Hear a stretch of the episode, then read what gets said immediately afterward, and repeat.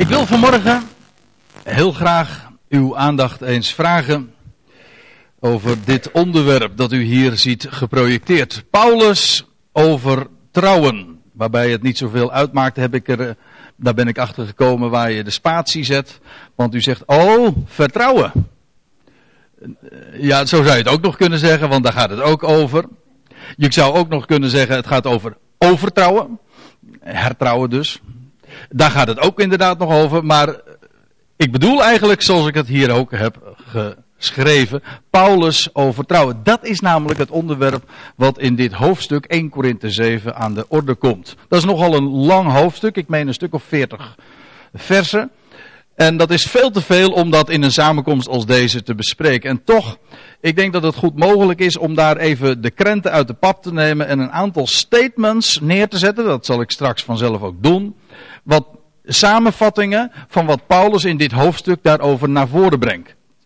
Ik wil eerst eventjes een paar opmerkingen vooraf maken. Voordat ik naar 1 Korinthe 7 ga. Het gaat dus over Paulus over trouwen. Niet, nee, ik moet de klemtoon goed zeggen. Het gaat over Paulus over trouwen.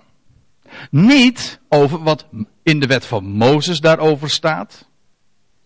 We gaan het ook niet hebben over uh, de evangelie, wat de Heer Jezus in zijn wandel hier op aarde daarover naar voren heeft gebracht. Ook trouwens nog onder in de bedeling, in de huishouding van de wet. Jezus was immers geboren ook onder de wet. Daar gaat het niet over. Ik beperk mij heel doelbewust tot wat Paulus daarover geschreven heeft. En dat is niet voor niks. Kijk, en voor degenen die hier vaker zijn, die weten dat we ons met name oriënteren toch op de apostel Paulus. Niet met uitsluiting van de rest van de schrift, want al de schrift, dat is trouwens ook Paulus, is van God geïnspireerd, van God gegeven en nuttig om daarin onderwezen te worden. Allemaal waar, maar we beginnen bij Paulus. Hij is degene die ons in de rijkdom van de schriften inleidt. Hij is onze leermeester. De leermeester en apostel, de afgevaardigde betekent dat, van de natie, van de volkeren. In deze tijd waarin Israël tijdelijk op een zijspoor staat, luisteren we naar dat wat van Gods wegen door hem is gesproken. We oriënteren ons dus op wat Paulus heeft, daarover heeft gezegd. En dat is van belang dat komt vanzelf nog wel later ook aan de orde. Ik moet er trouwens nog een beperking bij maken. Het gaat over, uh, het thema is Paulus over trouwen. Niet Paulus over het huwelijk. Dat is namelijk een, net weer wat anders. Daar zou je namelijk ook een studie over kunnen geven. Aan de hand van Efeze 5 bijvoorbeeld. Wat Paulus vertelt over de verhouding van man en vrouw in het huwelijk. En waar het een beeld van is. En over man en vrouw die één vlees zijn. En dat de man zijn vrouw zou liefhebben als zijn eigen lichaam, etc. Daar gaat het niet over. Het gaat puur over trouwen. Dat is dus even de beperking die ik daarbij aanbreng. Al was het maar omdat uh, dat ook het onderwerp is in 1 Korinthe 7. Het gaat dus niet over het huwelijksleven. Dan wil ik trouwens ook nog iets, trouwens, uh, nog iets anders zeggen. Een tweede opmerking. En dat, dat woord trouwen. Het werkwoord in het Grieks, dus de taal waarin Paulus dit heeft geschreven. Dat is het, het werkwoord is gameo. Het zelfstandig naamwoord is gamos. Dat kennen we trouwens allemaal wel in het Nederlands nog, want ons woordje monogamie is daarvan afgeleid. En polygamie, met één getrouwd zijn of met meerdere getrouwd zijn. Daar gaan we het sowieso niet over hebben. Nee. Maar dat woordje gamie, dat, is, dat, dat staat dus voor trouwen of de trouwerij dat het ene is het werkwoord, het andere is het zelfstandig naamwoord. En als u zegt van, van grammatica heb ik nooit kaas gegeten, dan, mag, dan zeg ik u, nou vergeet het dan gewoon maar weer. Het gaat er dus om, het gaat over trouwen of de trouwerij. De, de grap is trouwens, dat dat woordje gamos, dat is trouwerij of het huwelijk, maar ook gewoon bruiloft. Dan weet je ook meteen wat trouwen is. Trouwen doe je dus op de dag van de trouwerij. Ja. Dus u zegt van ja, dat vind ik wel heel erg voor de hand liggend. Nou, Dat vind ik ook. Maar er zijn toch andere opvattingen in uh, die de omloop doen. En wellicht dat we het er straks nog eventjes over hebben. Maar ik zal u een heel aardig voorbeeld daarvan geven. Er staat in Hebreeën 13 in vers 4. Daar schrijft de schrijver. Het huwelijk, en dat, dat, het woordje gamos gebruikt hij daar. Het huwelijk zij in ere bij allen en het bed, het huwelijksbed dus, onbezoedeld. Nou. Maar het gaat nu even puur om dat, woord wat hij hier gebruikt. Hier wordt het woord weergegeven met huwelijk in onze MBG-vertaling. Ditzelfde woord komen we ook tegen in Johannes 2, vers 1. Dat is een bekende tekst voor, voor mij en voor mijn vrouw. Want het stond ooit 18 jaar geleden op onze trouwkaart. Johannes 2 vers 1. En op de derde dag was er een bruiloft. Gamos te Cana. Een schitterende zaak. Ik, ik zou haast in de verleiding komen om daar wat over te vertellen. Want ja, waarom nou een bruiloft en op de derde dag? Waarom wordt dat er nou zo bij vermeld? Nou, dat is een geweldige profetische waarheid. Want het heeft alles te maken met de bruidegom en de bruid, Israël, die in het huwelijk zullen treden straks na twee millennia. Is een en waarbij water in wijn veranderd zal worden. Nieuw leven gegeven zal worden. Dat gezegd hebben, wil ik u nog even op wijzen dat het woord wat hier dus gebruikt wordt, gamos, exact hetzelfde is. Dus eigenlijk is het gewoon een trouwerij. Een, een huwelijk is dat wat start bij de bruiloft. Ja, dat is dat woord trouwen. Elkaar het ja-woord geven. Elkaar, eigenlijk een trouwerij is de dag van de openbare, publieke, officiële trouwbelofte. Dat is het. Het is maar niet dat je elkaar trouw belooft, maar dat je aan publiek trouw belooft. Hoe dat dan verder ook gaat, want dat, is in, dat verschilt dan weer van land tot land. Maar het, is, het, idee is dat het een publiek gebeuren is, dat iedereen daarvan op de hoogte is. Goed, de derde, het derde punt, dat moet je ook weten. Dat, dat is echt kennis die ik veronderstel en die Paulus ook vooronderstelt wanneer hij 1 Korinthe 7 schrijft. Dat kan ik straks nog wel heel duidelijk zelfs aantonen. Want daar, schrijft Paulus. Nee, uh, in, als we het hebben over het huwelijk, over de trouwerij. Dan, gaan, dan moeten we helemaal teruggaan in de geschiedenis. Namelijk bij de schepping van man en vrouw. In Genesis 2 vinden we de voorzegging van het huwelijk. In wezen niet zozeer niet eens de instelling van het huwelijk, als wel de, de voorzegging. Er staat in, in vers 23, nadat we hebben gelezen dat in dat, in dat hoofdstuk, Genesis 2, dat Adam eh, in een diepe slaap was en uit zijn zijden, niet uit zijn ribben, maar uit een van zijn zijden, dat is een verhaal apart, dat gaat nu, dat doet nu ook nu verder niet de zaak, maar uit zijn zijde werd de vrouw, maninne, genomen. En dan staat er in vers 23, als die vrouw daar dan is, en Paulus, uh, of Paulus, uh, Adam is ontwaakt en hij ziet dat, uh, dan, dan lees je, en hij noemde haar maninne, een vrouwelijke man is dat eigenlijk dus. Je spreekt over een boerin, en een, een herderin. Nou, een vrouw is eigenlijk niks anders dan een manin. De vrouwelijke versie van een man. Dat is het idee. In het Nederlands kan je dat niet zo goed zeggen. Maar dan staat er in vers 23. Omdat zij, dus de vrouw dus, de manin, uit de man, Adam, genomen is. En dan staat er in vers 24. Daarom. Dus omdat de vrouw uit de man genomen is. Daarom zal een man zijn vader en zijn moeder verlaten. En zijn vrouw aanhangen. En zij, die man en zijn vrouw, zij zullen tot één vlees zijn. Daarmee is in wezen in een notendop in één zin weergegeven wat de betekenis is en de oorsprong van het huwelijk. Feitelijk is de, het hele verhaal van het huwelijk niks anders dan het spiegelbeeld van de oorsprong van man en vrouw. Namelijk man en vrouw waren ooit één. En dan wanneer een man één weer wordt met, zijn, met een vrouw, met zijn vrouw, dan zijn zij opnieuw weer één vlees. Dus het idee is, de vrouw komt uit de man voort en daarom zoeken ze elkaar weer op en vinden ze elkaar en worden ze weer in het huwelijk één vlees. En hier vind je dus gewoon het hele idee. En dan begrijp je ook meteen waarom eh, het zo belangrijk is om dit te weten. De, de hele oorsprong van het huwelijk. Het, ook de betekenis van mannelijk en vrouwelijk. Kijk, we hebben daar bij een andere gelegenheid wel eens wel, wel, wat meer over gezegd. Maar de man als beeld van God, terwijl de vrouw uit de man voortkomt, een beeld is van de schepping. Wel, die twee zijn op elkaar aangelegd. En dat wordt geïllustreerd in het huwelijk. Man en vrouw. Die één vlees worden. En waarbij het er ook om gaat dat de vrouw uit de man is genomen. Daarom die twee, die uh, vullen elkaar aan en worden weer één vlees. Dus het hele idee, u, dat hoop ik dat u uh, begrijpt, dat hele idee dus van uh, een homohuwelijk, is, is een, zo'n duidelijk bewijs van dat men totaal niet meer heeft begrepen wat het huwelijk voor een ding is.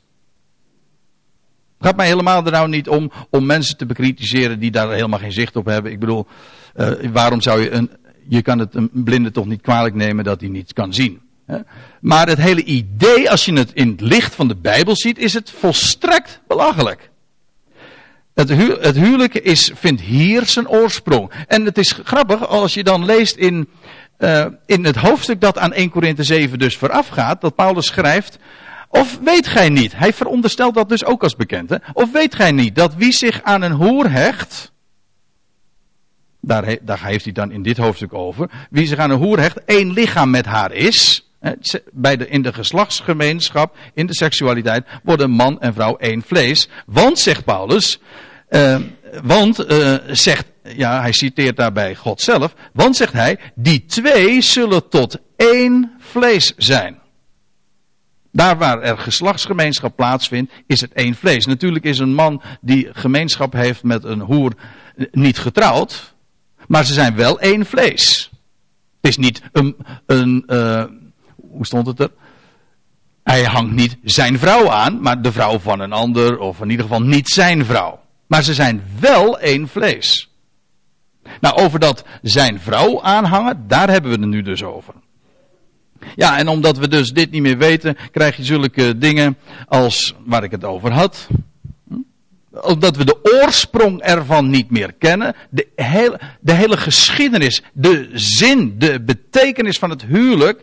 Ja, krijg je zulke gedrochten als het homohuwelijk.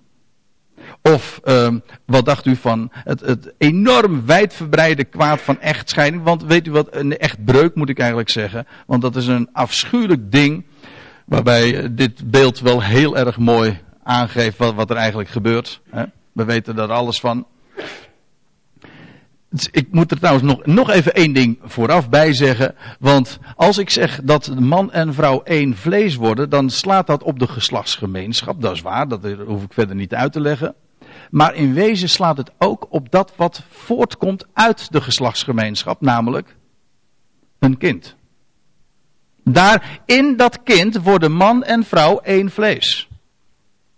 Nou, dan zie je ook trouwens wat het, uh, de dramatische gevolgen van wat er gebeurt in geval van echtbreuk. Het, het idee is namelijk ook dat man en vrouw door trouw aan elkaar verbonden zijn. Het, de basis van hun huwelijk is niet, sorry voor de mensen die er anders tegen aankijken, het Valentijn-idee van uh, ik, uh, ik ben zo gek op die ander, hè, of gevoelens van verliefdheid of vlinders in de buik, dat is niet de basis van het huwelijk. De basis van het huwelijk is trouw.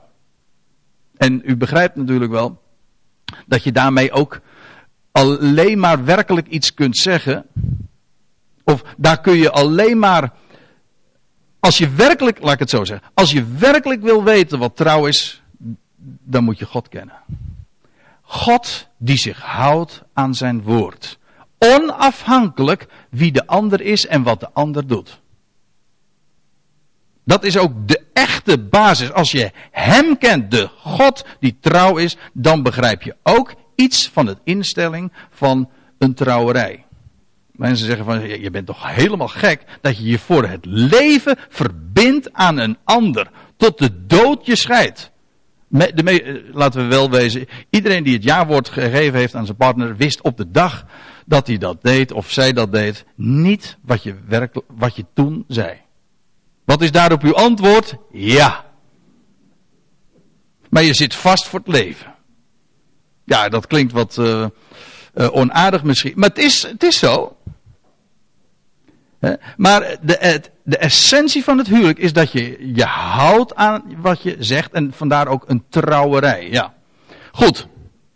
Nou ja, wat, wat voor gevolgen dat allemaal nog meer heeft, dat is zoveel meer. We gaan nu naar 1 Korinthe 7, want dat had ik beloofd. U een aantal statements die de apostel Paulus in dit hoofdstuk doet, uh, voor het voetlicht te brengen. De eerste die ik wil noemen, en dat is met opzet dat ik het als eerste noem, dat omdat het namelijk eigenlijk de essentie is van wat Paulus in dit hoofdstuk naar voren brengt. 1 Korinthe 7 is helemaal niet, zoals sommige mensen denken, een pleidooi voor het huwelijk. Nee, nee, Paulus breekt juist een lans voor het ongetrouwd zijn. En ik vat dat zo samen, eigenlijk doet hij dat zelf ook nog in, iets andere bewoordingen. Ik parafraseer het een beetje, maar ik zal, het, ik zal de bonnetjes erbij leveren. Elke keer als ik zo'n stelling, zo'n statement neerzet. Wie trouwt, zegt Paulus, die doet goed. Maar wie niet trouwt, die doet beter. Ja, nou laten we uh, dat eens heel lezen. Zoals Paulus, ik ga hapsnap zo door het hoofdstuk. Ik noem gewoon de versen, de, de, de uitspraken die Paulus zo in dit hoofdstuk, eh, in dit lange hoofdstuk doet. En de, ik zal de, de, bewij, de bewijzen zeg maar er ook bij noemen bij elke stelling die daaraan gerelateerd is. Goed, Paulus zegt in 1 Korinthe 7 vers 7, ik zou wel willen dat alle mensen waren zoals ik zelf. Hij zegt dat met een knipoog, dat blijkt wel, want doch zegt hij, iedereen heeft van God zijn bijzondere gaven. De een deze, de ander die. Paulus was zelf gelukkig in zijn staat als ongetrouwde man. Hij legt dat ook in dit hoofdstuk uitgebreid uit. Maar hij realiseert zich dat dat een gave is. Waarvan we eerlijkheidshalve moeten vaststellen dat het een gave is die slechts uh, weinigen gegeven is. Als we nog wat verder lezen in datzelfde hoofdstuk, in vers 32, waar schrijft Paulus, ik wilde wel dat gij zonder zorgen waart. Eigenlijk is dat daarmee ook aangegeven het grote motief waarom hij een pleidooi voert om ongetrouwd te zijn. Mijn vader die placht altijd te zeggen, wie trouwt, hoe was die ook alweer? Juist. Ik heb het hem heel vaak horen zeggen. En uh, mijn moeder vond het nooit zo erg leuk, geloof ik, hè? Als hij dat dan zei. Maar uh, het, is, het is waar. Hij zei: uh, Wie trouwt, die halveert zijn rechten en verdubbelt zijn plichten. Je rechten, al je voorrechten moet je voortaan delen, al was het maar je huis, de ruimte, je tijd, alles moet je delen. Maar je eh, plichten, die verdubbelen zich. Je was eerst alleen maar iets, dingen aan jezelf verplicht. En nu eh, komt daar ook nog een vrouw bij. En als daar ook nog eens kinderen bij komen, dan is het niet eens meer verdubbelen, maar nog, hè, nog veel meer dan dat. En dat betekent dus ook, de zorgen nemen toe. Sorry, uh, ik, ik moet me nog eventjes om één ding excuseren. Wat ik vanmorgen vertel, is niet anders dan wat Paulus in dit hoofdstuk naar voren brengt. Dit is dus niet de mening van André Piet. Ik vertel gewoon zoals Paulus dit, maar ik moet zeggen, het is op basis van common sense. Het is gewoon gezond verstand wat Paulus hier zegt. En je, ik weet wel, zo'n onderwerp als wat, waar ik het nu over heb, dat leent zich natuurlijk erg om daar grappig over te doen en, en een beetje over te ginnegappen. Maar um, dat doen we eigenlijk ook omdat we het allemaal zo lastig vinden, nietwaar? Het is, het is een emotioneel beladen thema. Altijd heikel, want welke uitspraak je er ook over doet, je trapt al gauw op teentjes. Het is, het is gevoelig. Dat, uh, daarom heb ik ook een tijd geaarzeld om, uh, om dit onderwerp te, te, bespreken op een dag als deze. Maar ik heb de stoute schoenen aangetrokken. Goed, Paulus zegt, ik wilde wel dat gij zonder zorgen waart. Wie niet getrouwd is, die wijdt zijn zorgen aan de zaak van de Heer. Hoe hij de Heer zal bagen. Hij heeft het hier uiteraard over iemand die de Heer kent, een gelovige. En dan heb je dus die zorgen van het huwelijk en het gezinsleven niet. Maar hij die getrouwd is, of zij die getrouwd is, wijdt zijn zorgen aan aardse zaken, hoe hij zijn vrouw zal behagen. Hij is verdeeld. Dat wil zeggen, je moet je aandacht, kan je nooit compleet focussen. Hij is verdeeld. Nog eventjes daaraan voorafgaand had Paulus daarover gezegd, maar wel als iemand ervoor kiest te trouwen, dan schrijft hij, maar wel staat zulke mensen verdrukkingen, verdrukking voor het vlees te wachten. Die ik u, en dat zegt Paulus, die ik u gaarne zou besparen. En daarmee zegt hij ook, doe als ik. Paulus is ervaringsdeskundige om over deze dingen te spreken. Je zou kunnen zeggen van, ja, wat weet Paulus van het huwelijk? Nee, maar Paulus wist, daar heeft hij het eigenlijk ook er niet over. Ik zeg nog eens, hij heeft het er juist over om ongetrouwd te zijn. En hij voert daar een pleidooi voor. En hij wist daar alles van. Wat dacht u? Dat een man als Paulus had kunnen doen in zijn leven. Wat hij heeft gedaan. Als hij getrouwd was geweest? Nou, dus echt niet. Die man die heeft continenten afgereisd. Nooit was. En hij hoefde zich ook geen zorgen te maken over, over inkomen. Dat ging allemaal zo gemakkelijk. Dat had hij nooit kunnen doen als hij de verplichtingen had gehad van het huwelijksleven en het gezinsleven. En daar heeft Paulus het dus over. En hij, hij zegt dat dus ook niet om een wet op te leggen. Hij zegt dus niet van wie, als je eh, het verplichte celibaat. Nou ja, u weet, de laatste maanden is daar zoveel over te doen. Ik heb afgelopen week, was het vorige week, heb ik nog een, een, uh, een interview gezien. Het is nogal geruchtmakend geweest met uh, kardinaal of ex-kardinaal uh, Simonis. Die ook uh, nog weer een pleidooi voerde voor dat celibaat zoals de Roomse kerk dat kent. En Paulus voert ook een, een pleidooi voor het celibaat. Dat wil zeggen voor de ongehuwde ehm, staat. Maar niet, kijk, de Roomse kerk heeft het huwelijk verboden voor de mensen die het woord brengen. En, en, en, en Paulus zegt juist, wie trouwt, die doet goed. Alleen, wie niet trouwt, die doet beter. Hij zegt dat niet om een, juist niet om een wet te stellen. Weet u wanneer, wat Paulus zegt als het huwelijk verboden wordt? Hij gaat daarop in op, in 1 Korinthe, nee, in 1 Timotheus 4. Dan zegt hij, dat is een lering, en hij onderbouwt het hoor, een lering van demonen. Als men het huwelijk verbiedt. Paulus zegt uh, in, in vers 35, dit zeg ik in uw eigen belang, niet om u een strik om te werpen. Dus niet om je gevangen te zetten. Paulus zegt in, dit, in deze brief zo vaak. Hij zegt, ik spreek tot verstandigen. Beoordeel zelf wat ik zeg. Hij, hij voert argumenten aan, hij geeft adviezen, hij wijst de weg. Maar hij zegt, ik wijs, ik leg geen strik, ik, ik uh, leg geen wet op. Het is vrijheid en genade die hij predikt. Hij zegt niet om u een strik op te werpen, maar lettende op de betamelijkheid en de onverdeelde toewijding aan de Here. Zijt gij aan een vrouw verbonden? Zoek geen scheiding. Hebt gij geen vrouw meer? Zoek er geen. Ja, u zegt van, ja, goh, ik, uh, dat is geen kwestie van zoeken. Je, je loopt er vaak tegenaan, hè. Nou, dat was Paulus' ervaring kennelijk niet. Uh, maar, zegt hij in vers 28, maar ook wanneer gij trouwt, dan doet gij daarmee geen kwaad. Kijk, dat is de orde waarin Paulus daarover spreekt. Dit is niet uh, dat, dat, dat zwart-wit denken, het is geoorloofd is of niet geoorloofd. Kijk, in die termen denken zoveel mensen, ook gelovigen, altijd maar, mag het wel, mag het niet. Ook in verband met het hele kwestie van trouwen. In die sfeer ligt het helemaal niet. Het is meer een kwestie van iets is goed.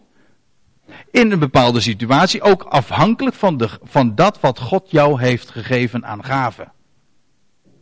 En Paulus wijst een weg en hij geeft adviezen. Als iemand die ook de geest van de Heer heeft ontvangen.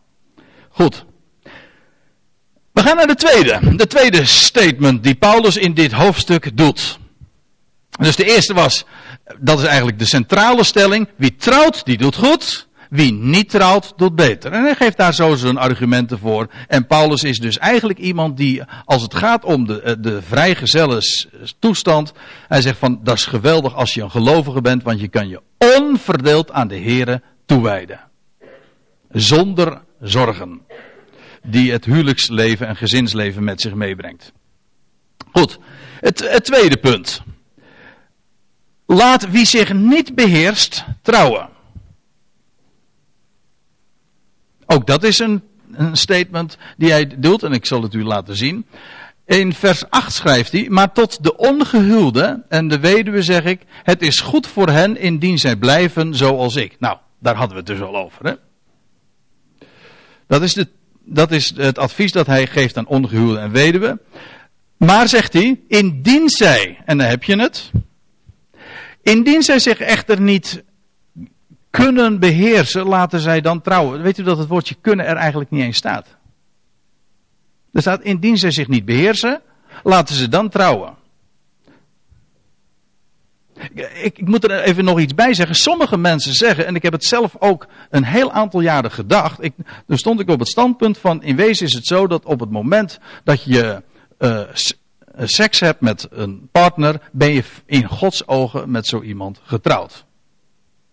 Ik kwam op kringen waar dat ook zo verteld werd. En ik ben erachter gekomen dat dat niet is de, de manier zoals Paulus daar tegenaan kijkt. Paulus zegt niet van nou als je je niet uh, kan beheersen, nou dan ben je voor God getrouwd.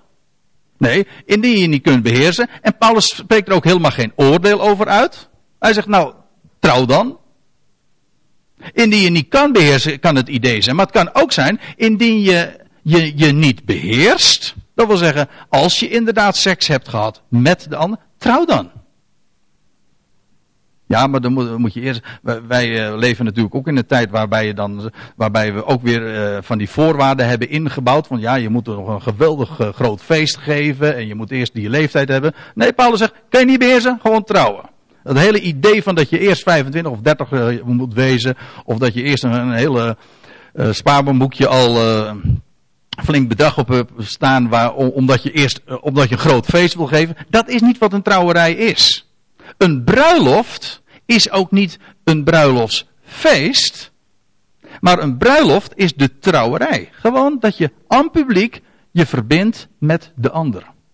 Dat man en vrouw door de trouwbelofte aan elkaar verbonden zijn. Dat is de trouwerij. Kost niks trouwens. Of zo goed als niks. Hm? Paulus zegt, doe daar helemaal niet moeilijk over. Als je je niet kunt beheersen, geen probleem. Zo zijn de meeste mensen. Bovendien, dank God, je bent gezond. Ja, toch.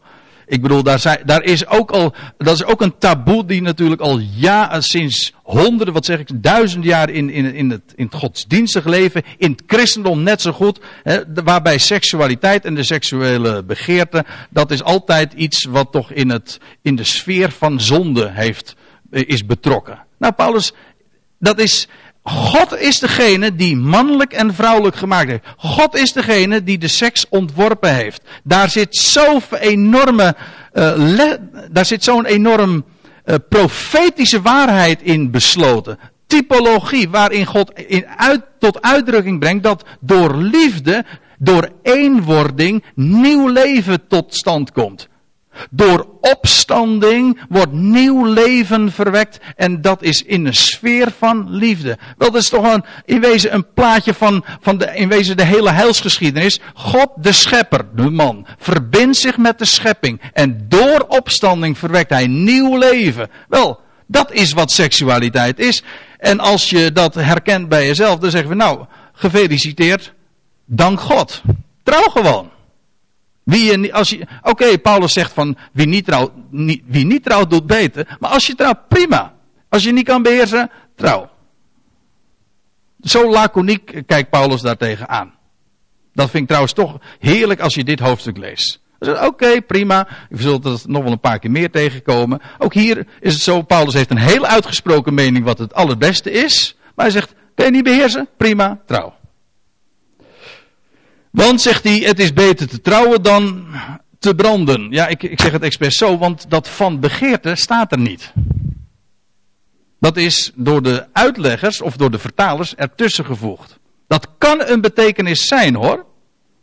Te branden. Het is beter te trouwen dan te branden van begeerte. Maar dat zegt, staat er niet. Het kan namelijk ook zijn dat Paulus hier uh, doelt op branden in de zin van spelen met vuur. En dat hij doelt op hoererij.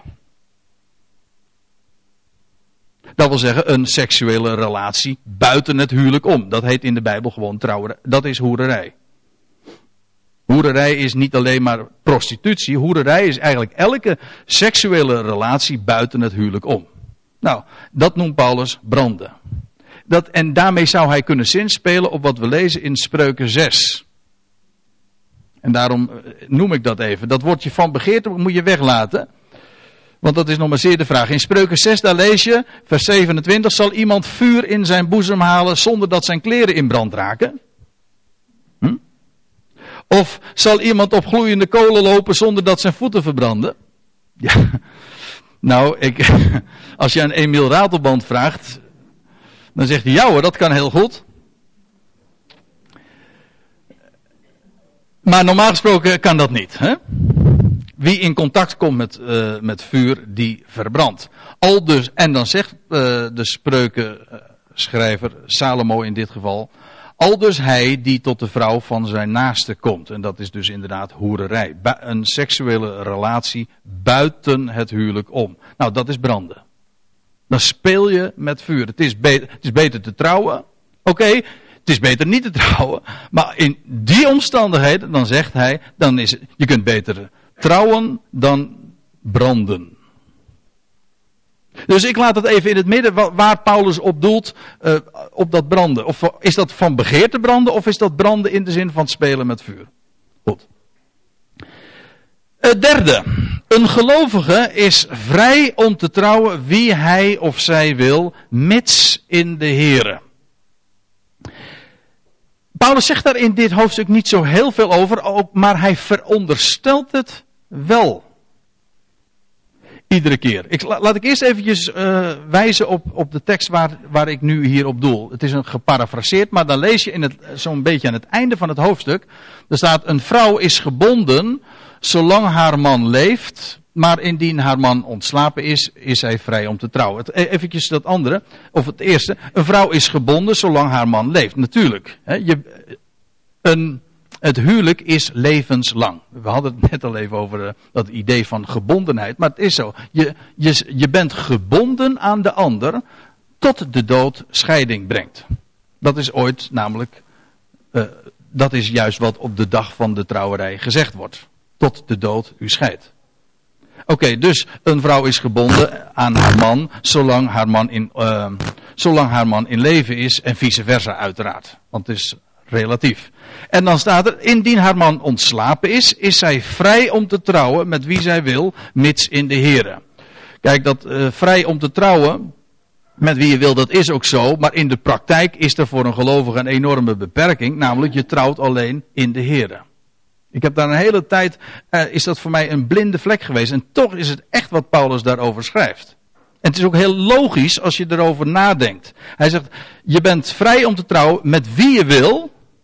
Maar wijst die, in de praktijk is het voor een gelovige alleen maar iemand interessant als het ook een, iemand is die de Heere kent. Want ja, weet u wat het is? Je vormt in het huwelijk een span, een, ook een samenwerkingsverband. Je moet samen keuzes maken en dan is het zo enorm belangrijk dat je dezelfde focus hebt. En het geeft altijd, daar hoef ik ook niks over te zeggen, het is, het is zo problematisch. Of kan het zijn wanneer je inderdaad getrouwd bent waarbij, waarbij de partner niet gelooft. Trouwens, ik moet erbij zeggen, ook voor de partner. Het is geen oordeel, het is gewoon een vaststelling. Je hebt namelijk heel verschillende normen en waarden, criteria, een ander wereldbeeld, een hele andere verwachting, andere keuzes. Kortom, eigenlijk een, een, een heel andere basis. En in wezen gaat dat, eh, dit hoofdstuk gaat daar ook over. Dat als de, dat als, ik zal het straks trouwens nog even ter sprake brengen. Maar dat, dat Paulus erover heeft dat een, uh, je bent een gelovige. Uh, of laat ik het anders zeggen. Een, een, man en een vrouw. Een van beiden komt tot geloof in de Heer Jezus Christus. Je kent het evangelie, maar waarbij de, de, de partner niet gelooft. En waarbij die eigenlijk een heel andere vrouw heeft, uh, ineens, treft. Iemand die helemaal veranderd is, heel andere waarde heeft gekregen. En daarom het niet langer meer kan eigenlijk verdragen om bij hem of haar te, uh, te blijven. En daarom weg wil gaan. Dat kan. Want het verschil is namelijk zo groot. Kijk, en daarom zegt Paulus, uh, een gelovige is vrij om te trouwen, maar in de praktijk is dat toch, uh, kies je slechts degene die in ook de Here kent en daaruit wil leven. En ik heb dat plaatje er expres bij gezet. Misschien hebt u zich afgevraagd, wat, wat, wat bedoel je daarmee? Doe je dat nou zomaar? Maar wat denkt u, waar, waarom zou ik dat plaatje erbij gezet hebben? Heeft er iemand een idee? Hm? Nee, dit, dat had zomaar gekund. Ik hoor hier, oh, dit is bij eh, van Jacob dat hij, zijn, uh, dat hij Rachel ontmoet. Dat was inderdaad bij de bron. Maar dit is een plaatje dat ik vond bij een andere Bijbelgeschiedenis. Ja, bij Rebecca. Inderdaad. Want Rebecca werd namelijk ook gevonden bij de bron. Dat, dat is zo'n mooi verhaal. Iedere keer vind je. Mozes vond ook zijn vrouw bij de bron. En daar zit natuurlijk een schitterend beeld achter, want de bron is een beeld van het woord van God. De beste plek om een partner te vinden, als je dat wilt, hè, is bij de bron. Namelijk bij het woord van God. Dat is, dat is een schitterende. Weet je, vindt dat in het boek Genesis iedere keer. En later in Exodus bij Mozes dus weer. Bij de bron wordt de, de huwelijkspartner gevonden. En uiteraard is de, eh, het gaat om de, de overdrachtelijke betekenis daarvan. Dus dat is een geweldige illustratie van, van wat Paulus hier schrijft. Uh, in de Here, namelijk bij het woord. Uh, met het zicht op hem. De vierde statement. Ja, de, laatste, de, de lastigste twee heb ik even tot het laatst bewaard.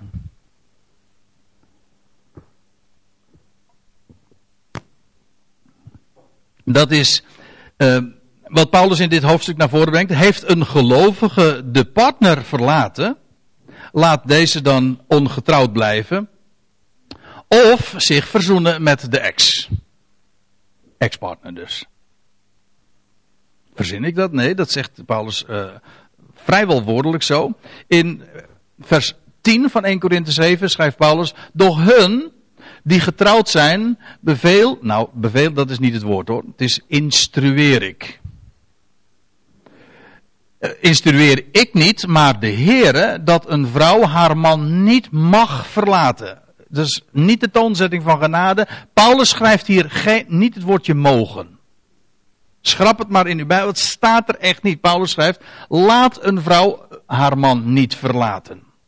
U zegt in de praktijk is dat toch hetzelfde? Dan zeg ik ja, maar de toon is anders. Het gaat om de toon van genade. Die klinkt in dit hoofdstuk. En de vertalers hebben dat in wezen door zulk woordgebruik, bevelen en niet mogen, hebben ze dat, uh, hebben ze dat verdonkermaand. Echt verdonkermaand, want het wordt daardoor, krijgt een hele wettische sfeer. Paulus legt hier geen wet op, legt geen strikken, hij, hij, wijst, hij wijst de richting. En hij zegt, beoordeel zelf wat ik zeg. Goed. Um, maar hij zegt, het is de Heer zelf uh, die dat ook inderdaad zegt. En dat een vrouw haar man niet, uh, dat een man, een, laat een vrouw haar man niet verlaten. En vice versa uiteraard. Waarom? Nou, je bent getrouwd. Ik, eh, dit hoef je niet uit te leggen. Dit is gewoon precies wat een trouwerij inhoudt. Je bent trouw je hebt trouw beloofd. En dus zou je de partner niet verlaten. Maar goed, nu de praktijk. Is dit toch gebeurd? Dan moet zij, nee, weer schrappen. Laat zij dan ongehuwd blijven. Of zich met haar man verzoenen. En een vrouw moet, staat er weer niet, laat een, uh, een man zijn vrouw niet verstoten. Dus het hele idee is, je blijft In 1 Korinthe 7 is er, eigenlijk wordt er geen enkel motief gegeven voor een gelovige om, zijn, om haar man of zijn vrouw te verlaten. Gek genoeg, in de wet vind je die clausules wel. Maar Paulus, uh, bij Paulus is dat niet in de picture. Verbiedt hij dat? Nee, daar gaat het niet om. Maar bij Paulus is juist, uh, is het genade. En is er nooit een reden om de ander weg te zenden om wat hij of zij gedaan heeft. Want Paulus predikt de verzoening. Dat zie je hier ook. Kijk, Paulus zegt, als je nou, die, als je, nou je partner verlaat hebt, hè, dat was vers 10. Hun die getrouwd zijn, dat een vrouw haar man niet zou verlaten. Laat een vrouw haar man niet verlaten. Is dit toch gebeurd? Dat wil zeggen, is, heeft een vrouw haar man wel verlaten? Wel, zegt hij, dat kan. Maar dan zou je ongetrouwd blijven. Waarom? Om altijd de deur open te houden voor die ander. Zolang dat kan natuurlijk. Want het kan natuurlijk zijn dat die ander ook inmiddels weer hertrouwd is of zo. Dan is er geen mogelijkheid meer. Maar het gaat erom dat er. Eh, dit, is het, dit is het grote sleutelwoord: verzoening. Er is altijd een weg open. Nooit is de ander. Eh, wordt daar een deur voor gesloten. Het is genade. Zoals God ons aanvaardt, zoals we zijn ongeacht wat we gedaan hebben op, op, onze kerfstok hebben, hij aanvaardt ons in genade. En zo mogen we met elkaar ook omgaan. En heeft, heeft een vrouw haar man verlaten of heeft een man zijn vrouw verlaten? Oké. maar laat dan de deur, dan zou je ongetrouwd blijven, want op het moment dat je namelijk dan weer een ander zou trouwen, heb je de deur gesloten voor de ander. Dan is het geen verzoening. En dat is nu juist wat we mogen leven. Verzoening. En als er dingen stuk gegaan zijn. En dat kan, zo, dat kan zoveel stuk gaan. Als er dingen stuk gaan, dan zou het een, juist degene zijn die gelooft, die werkelijk de waarheid kent van verzoening en genade, die zou niet de deur daarvoor moeten sluiten. Ziet u dat dat het sleutelwoord is? Is het toch gebeurd? Oké, dan ongehuwd blijven of je met je man of in, in ander geval met de vrouw verzoenen. En dan komen we tenslotte bij die, de vijfde. Als een gelovige door de partner wordt verlaten, dan is de gelovige niet langer aan haar partner gebonden. Dat is de vijfde stelling die Paulus in dit hoofdstuk naar voren brengt. En ik zal het u laten zien. In vers 13, daar lees je. Is ook trouwens hoor, erg omstreden wat ik nu eh, daarover vertel. Alles eigenlijk, eh, heel veel dingen die ik naar voren breng, is, zijn omstreden. Maar ik laat het u gewoon zien. En ik vertel gewoon dat wat ik daarover gevonden heb. En volgens mij is daar geen spel tussen te krijgen. Dat klinkt wat arrogant, maar. Wat wat die vijfde stelling betreft, daar schrijft Paulus in vers 13 van 1 Korinthe 7. En een vrouw moet, staat er weer niet hoor, la, uh, als zij een ongelovige man heeft en deze erin bewilligt met haar samen te wonen, die man niet verstoten. Le leest u goed wat er staat? Als een vrouw een ongelovige man heeft, en die man, die ongelovige man, die bewilligt erin met haar samen te blijven, nou, dan zou ze die man niet verstoten. De gelovige zou nooit daartoe het initiatief nemen. Die zou trouw zijn aan dat wat hij ooit heeft gesproken. En nooit de deur sluiten voor de partner, ongeacht wat. Ook al is het heel moeilijk, ook al is het heel spannend. Ik bedoel dat heel letterlijk. Al is er, geeft het veel spanning. Geloof, ongeloof, dat geeft zoveel spanning in zo'n nauwe, intieme relatie als het huwelijk. Dat laat zich eh, raden. Dat is waar, maar een gelovige zou nooit het initiatief nemen om de ander de deur te wijzen. Want we leven uit genade en uit verzoening. En trouw. Oké, maar de situatie kan ook anders zijn. Want het initiatief kan bij de ander liggen, bij de ongelovige. Want, uh, oh nee, dit is nog even een tussenzin. Want de ongelovige man is geheiligd in zijn vrouw. Dat vind ik zo mooi, over laconiek gesproken. Het is niet zo van dat de gelovige vrouw eigenlijk ontheiligd wordt door haar ongelovige man. Nee, die ongelovige man die wordt geheiligd gewoon omdat hij een gelovige vrouw heeft. Maar dat, en de praktijk is gewoon, die gelovige vrouw, of een gelovige man, die, heeft, die kent hem, die kent het woord. En de sfeer die dat met zich meebrengt, is er een van genade en heiliging. Een ander wordt in dat huis, in dat huis waar die gelovige woont, daar klinkt het woord. Daar leeft iemand, daar, is iemand die het licht op de toekomst heeft. Die, die kent een God. Wel, dat karakteriseert het hele huis. Ook al geeft het spanningen, die man die is geheiligd in zijn vrouw. Halleluja. Dat meen ik echt. Doe daar niet moeilijk over. Een ongelovige man is geheiligd in zijn vrouw. En staat er, en de ongelovige vrouw is geheiligd in de broeder. Zo is dat. Het is dus niet, het is net als wat je in het Oude Testament leest. Alles wat het altaar aanraakte, dat was geheiligd. Dat is de kracht ervan. Denk daar niet gering over. Iemand die het woord van God, werkelijk de blijde boodschap, het goede bericht kent, daar gaat zoveel kracht van uit, dat heiligt ieder die in die sfeer zich beweegt. Dat wil zeggen, zet apart. Dat is nu verder niet het thema, maar ik wil het toch graag even gezegd hebben. Anders zouden immers uw kinderen onrein zijn, zegt Paulus, als het anders zou zijn. Maar nu zijn ze heilig. Horen ze ook dat woord? Leven ze ook in die sfeer van genade die jij mag leven? Maar, nou gaat het eventjes, want dit is niet het, het thema. Het, het was even een tussenzin in vers 15. Het kan namelijk ook zijn, indien de ongelovige haar verlaat, dan zegt Paulus over weer die ruimte, hè, dat, dat laat, laat hij haar verlaten. Natuurlijk, dat is zo even in een zin gezegd, maar daar gaat natuurlijk heel veel tragiek nog uh, achter schuil. Hè, wanneer er sprake is van verlating en echtscheiding. Maar oké, Paulus zegt, neem nooit het initiatief. Dat zou ongelovigen niet doen. Maar als de ongelovigen dat doen, indien de ongelovige haar verlaat, laat hij haar verlaten. De broeder, ja, ik weet het, sommigen zeggen precies het tegendeel, maar ik durf, eh, ik zeg het Paulus hardgrondig na.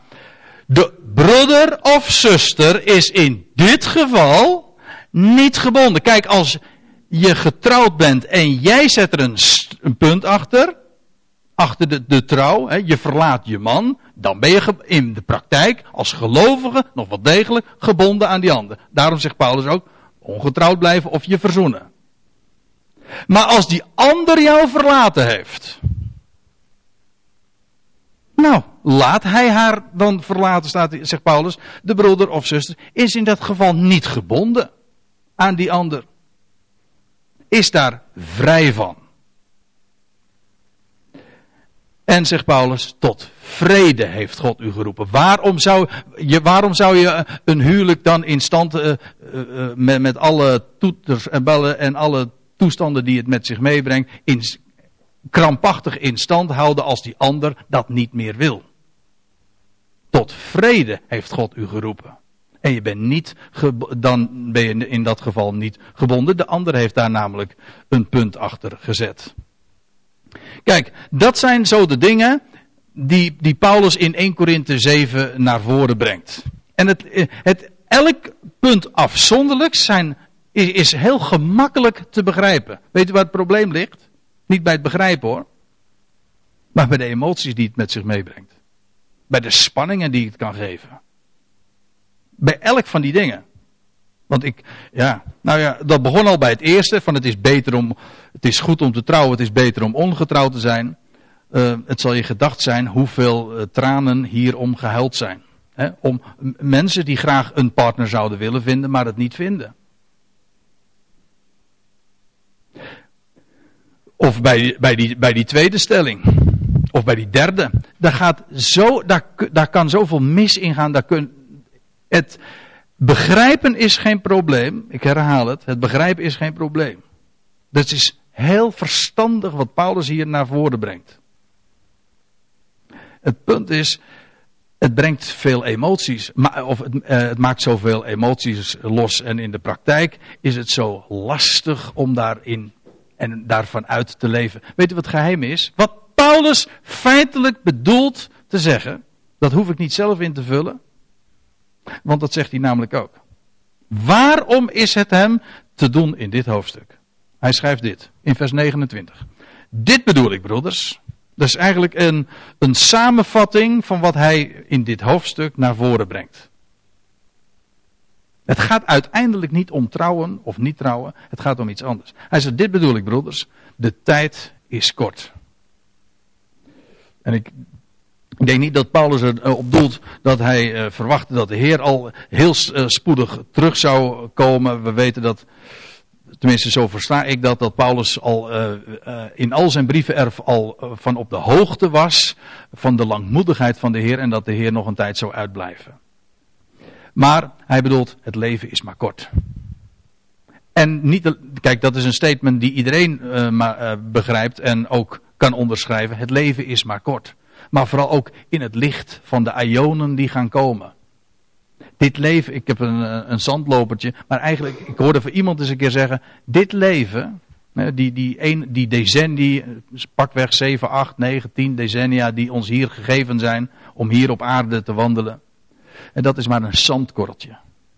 Een zandkorreltje aan die eindeloze stranden van de ionen en van de, de onvergankelijkheid die God voor ons heeft weggelegd. Wij, wij Kijk, dat is het punt wat wij allemaal, waar we zo gemakkelijk in,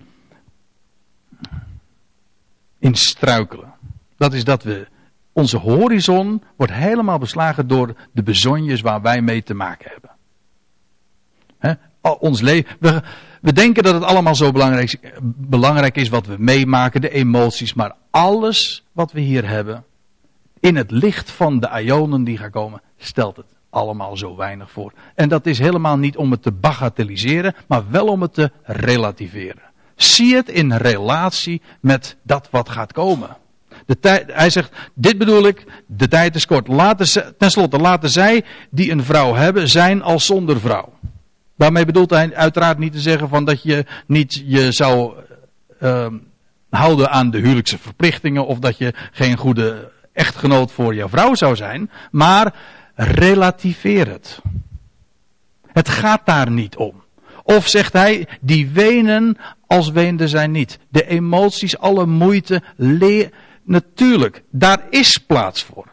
Wees blij met de blijde, ween met de wenende. Maar toch, ik zeg erbij, als je weent, wees als degene die uh, weet dat het maar tijdelijk is. Weet dat het in het licht van het grote geheel. Dat zeggen wij toch ook al heel vaak. Als we dan iets ergs meemaken, zeggen we nou, over, over een tijdje zul je erom kunnen lachen. Het te relativeren. Uh, die blijden zijn, al waren zij niet blijden. Dat geldt dus zowel negatief als positief. De, de verdrietige dingen, het is maar tijdelijk. Dat geldt ook voor de mooie dingen, die, de plezieren, de fijne dingen, de, de, de leuke dingen, de vakanties, et cetera. Dat is allemaal prachtig. Dank God als je in de gelegenheid bent. Maar dat is het niet. Wij, zeggen van het leven is maar kort. Laat ik u dit zeggen. Het leven is helemaal niet kort. Het leven is, het leven is oneindig lang. Weet u wat kort is? Dat is dat bestaan hier op aarde. Dat is maar kort. Maar dat is ook niet het leven. Dat is gewoon niks anders dan de, het, het sterfelijke voorafgaande. Het voorafje. Dit is niet het leven. Nee, het leven gaat nog komen en dit is niks anders dan een prelude, een noodzakelijke prelude. Maar realiseer je dat? Uh, die wenen als weenden zij niet. Die blijden zijn al waren ze niet blijden. Die koop al zouden ze er niks van behouden. Die van de wereld gebruik maken al zouden ze haar niet ten einde toe gebruiken. Want, zegt Paulus, het uiterlijk van deze wereld, van deze kosmos, is bezig te verdwijnen. En niemand heeft daar beter zicht op dan juist degene die gelooft. Dus het gaat er dus niet om dat je het, het leven hier op aarde zou minachten, maar wel om het in relatie te zien tot dat wat gaat komen. Het weet te relativeren. Weet u wat relativeren eigenlijk betekent? In relatie brengen met. Relativeren. In relatie brengen met dat wat gaat komen. In het grote plan van God. In de, we hebben er geen idee van wat voor heerlijkheid God voor ons heeft weggelegd. Waar die paar tientallen jaren die we hier meemaken van verdriet of juist van heel veel moois en leuke dingen. Het stelt allemaal heel weinig voor. Daarvan zouden we ons bewust zijn. En dat is ook de reden waarom Paulus dat in dit hoofdstuk naar voren brengt over trouwen. Waarom het beter is om niet te trouwen. Maar als je dan getrouwd bent, om er zo in te staan, in die vrijheid, in die genade die hij hier uh, opgetekend heeft. Ik stel voor dat we daar een lied over gaan zingen.